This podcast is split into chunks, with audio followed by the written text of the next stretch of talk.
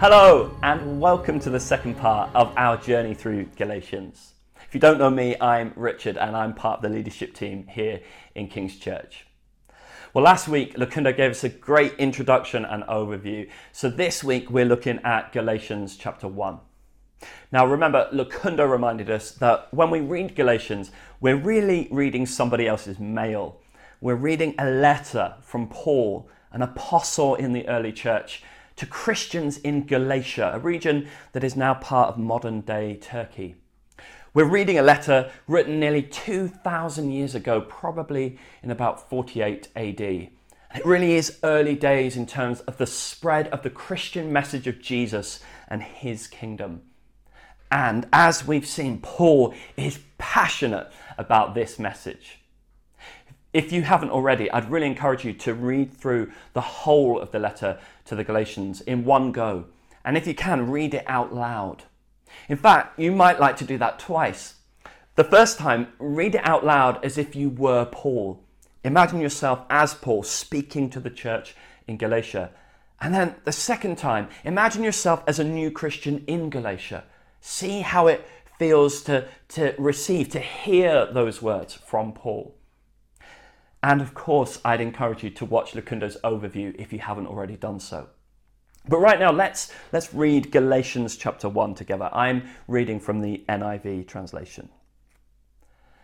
Paul, an apostle, sent not from men or by a man, but by Jesus Christ and God the Father, who raised him from the dead, and all the brothers and sisters with me to the churches in Galatia. Grace and peace to you from God our Father and the Lord Jesus Christ, who gave himself for our sins to rescue us from the present evil age, according to the will of our God and Father, to whom be glory forever and ever.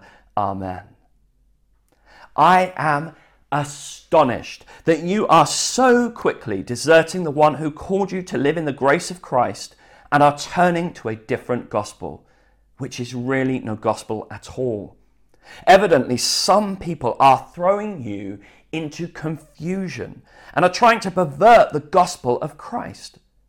But even if we or an angel from heaven should preach a gospel other than the one we preach to you, let them be under God's curse. As we've already said, so now I say again if anybody is preaching to you a gospel other than what you accepted, let them be under God's curse. Am I now trying to win the approval of human beings or of God? Or am I trying to please people? If I was still trying to please people, I would not be a servant of Christ. I want you to know, brothers and sisters, that the gospel I preached is not of human origin. I did not receive it from any man, nor was I taught it. Rather, I received it by revelation from Jesus Christ. For you have heard of my previous way of life in Jerusalem, in Judaism, how intensely I persecuted the church of God and tried to destroy it.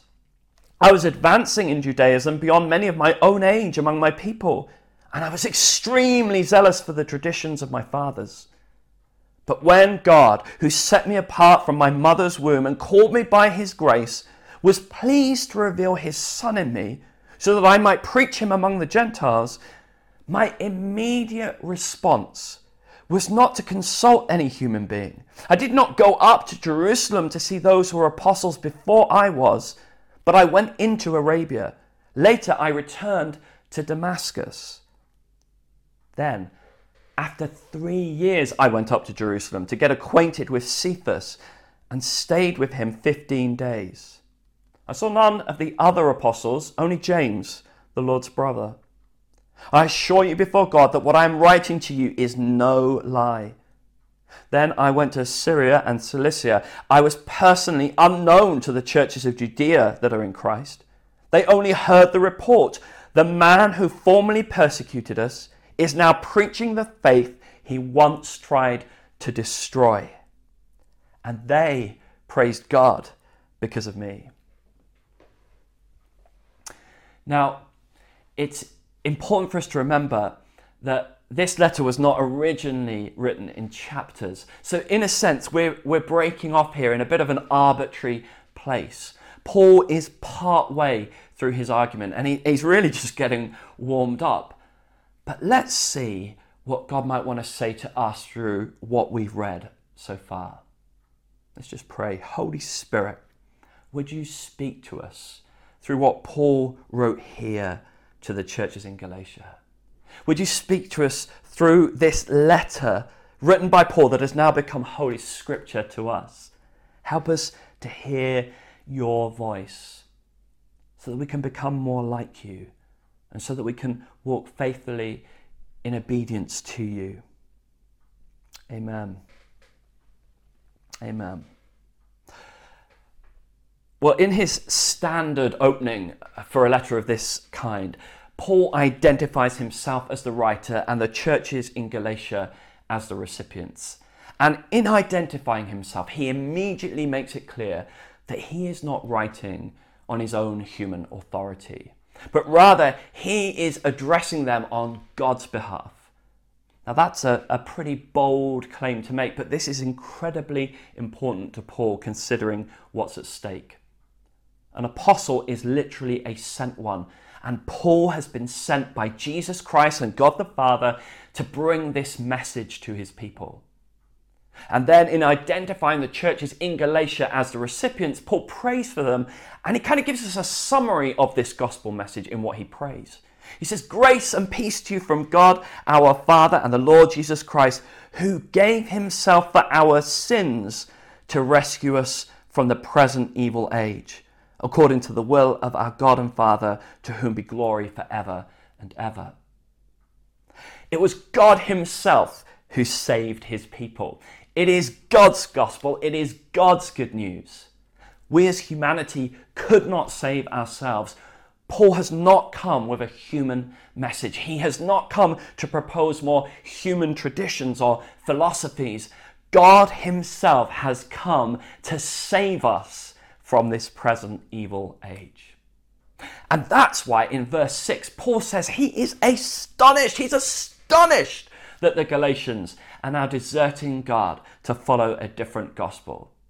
Now, we're not going to get much detail here in chapter 1 about what this false gospel is, but what is really clear is that false gospels come as a result of human traditions and human philosophies, whereas the gospel that can save us comes from God. The gospel that can save us is initiated by God. God has come to us.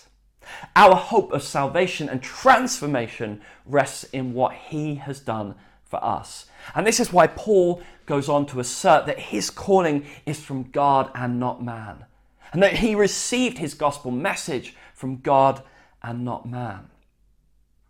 And Paul is frustrated with the Galatians because it seems he would have expected them to recognize these false gospels for what they truly are. He expects them to reject false gospels and to hold on to the true gospel that they received from God. So we need to stop and ask ourselves a question What gospel have I heard from God? What gospel, what good news have you heard directly from God? Course, the majority of us still heard from God either through other people or from the Bible, or maybe through a combination of both. I have heard amazing testimonies of Jesus revealing himself directly to people in their dreams. I've heard a number of those stories, uh, particularly about Jesus revealing himself to Muslims. But it's still probably fair to say that most of us heard the gospel through another person. In Romans 10 uh, 11 to 15, Paul writes this As scripture says, anyone who believes in him will never be put to shame. For there is no difference between Jew and Gentile. The same Lord is Lord of all and richly blesses all who call on him. For everyone who calls on the name of the Lord will be saved. How then can they call on the one they have not believed in? And how can they believe in the one of whom they have not heard? And how can they hear without someone preaching to them? And how can anyone preach unless they are sent? As it is written, How beautiful are the feet of those who bring good news. So, Paul is not denying the need for us to pass on the message of Jesus. On the contrary, Paul sees this as vitally important.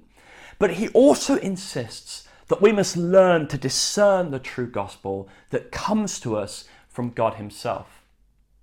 You might hear it through words written thousands of years ago by Paul. You might hear it through the New Testament Gospels, or you might hear it through a preacher or through the stories of a friend. But when you hear the true gospel, you will hear it as a message from God Himself, nevertheless. Because God Himself is reaching out to you, and God Himself will save you. What gospel have you heard from God? Have you heard the message of Jesus who gave himself as a sacrifice for your sin? Have you heard the message of Jesus who wants to reconcile you with God? Who wants to draw you back into right relationship with Him? Have you heard the message of Jesus who wants to empower you to live as a child of God? Who wants to enable you to walk faithfully with God? Have you heard the message of Jesus who wants to usher in God's rule and reign of love and help you to live as part of it? Have you heard the message of Jesus who calls you to follow him and live your life with him? Who wants to send you to others with his message? Who wants to commission you with the great commission to make disciples of all nations?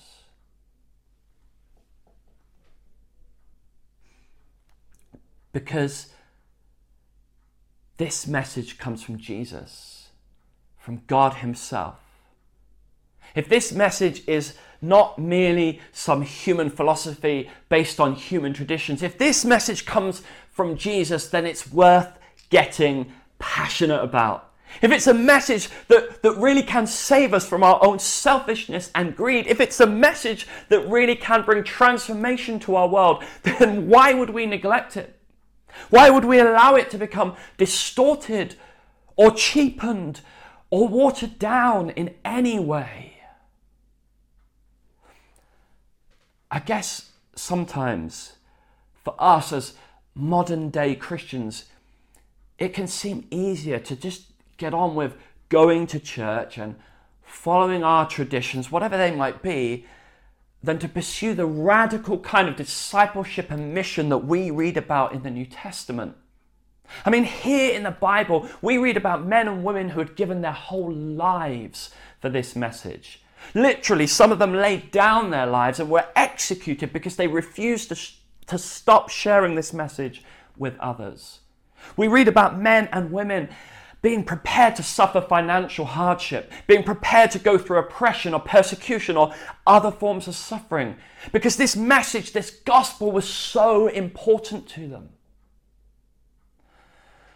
So it's tempting to settle for something less that brings us comfort that we're still being good Christians, to settle for following whatever customs and traditions that we're following but are we in danger of following a false gospel or settling for a lesser gospel that really is no gospel at all? So let's pray together. Father, we want to hear, receive, and respond to the true gospel, not a false gospel based on human philosophies or understandings or traditions, but we want to receive you, Lord Jesus and we want to follow you wholeheartedly and we want to make our whole lives about your gospel. And so, as we talk and pray and reflect this week, and as we continue our journey through Galatians, would you ignite a passion in each of our hearts for your gospel? We're so grateful that you have come to save us, and we want to live our whole lives in response. In Jesus' name, amen. God bless you and have a great week.